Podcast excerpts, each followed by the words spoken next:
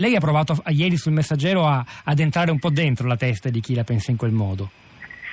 Ma io credo che ci sia un problema che va, da, eh, che va, al di là della disinformazione di tutti i dati che lei ha citato e che pure esistono ed è un problema che riguarda non solo gli inglesi ma un po' tutti gli europei, non solo gli europei, lo stiamo vedendo anche negli Stati Uniti. In una parola, eh, c'è un bisogno umano fondamentale che è quello di avere il controllo sulla propria vita e sul proprio destino. Eh, lo si vede anche appunto studiando le case di riposo eh, dove, dove, vivono gli anziani, i medici hanno scoperto che eh, coloro ai quali si dà la possibilità anche semplicemente di scegliere un quadro da appendere al muro o l'opzione tra due pasti diversi vivono più felici e più a lungo eh, di quanto non accada per quelli che, che non hanno questa possibilità. Ecco, io credo che in qualche modo eh, molti cittadini in Europa e eh, anche negli Stati Uniti sentano sempre di più un senso di perdita di controllo sulle circostanze della loro vita,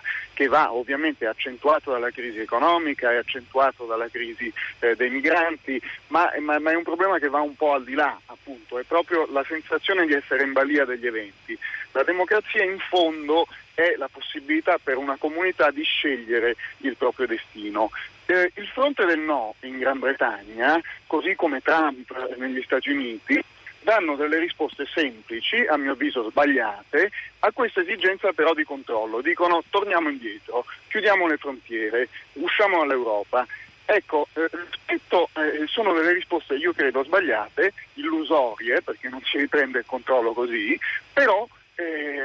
insomma, eh, che danno una risposta a questo bisogno. Il fronte del sì invece in qualche modo dice, sentite ragazzi, abituatevi, il nuovo mondo funziona così, il controllo non c'è più. Non credo che sia una risposta soddisfacente. Anche se però io non so se il, il, riferimento alla casa di riposo implichi una lettura generazionale del voto, è stata data tante volte in questi giorni l'interpretazione dei vecchi pro Live e dei giovani pro Remain. C'è un bell'articolo di Anna Momigliano su rivista Studio che abbiamo riproposto sulla città di radio3.blog.rai.it dove dice la mia generazione ha perso, quella cresciuta nell'Europa senza confini, invece ha la sensazione oggi di avere addirittura perso il controllo per la propria vita, perché per chi ha 20, 30 e anche 40 anni controllo sulla propria vita voleva dire anche libertà con 50 euro di viaggiare da un paese all'altro, tanto per dirne una, senza troppi problemi burocratici. Eh, se dovesse disgregarsi questa architettura istituzionale, questa libertà di controllo, che era però legata all'apertura e non alla chiusura, verrebbe meno.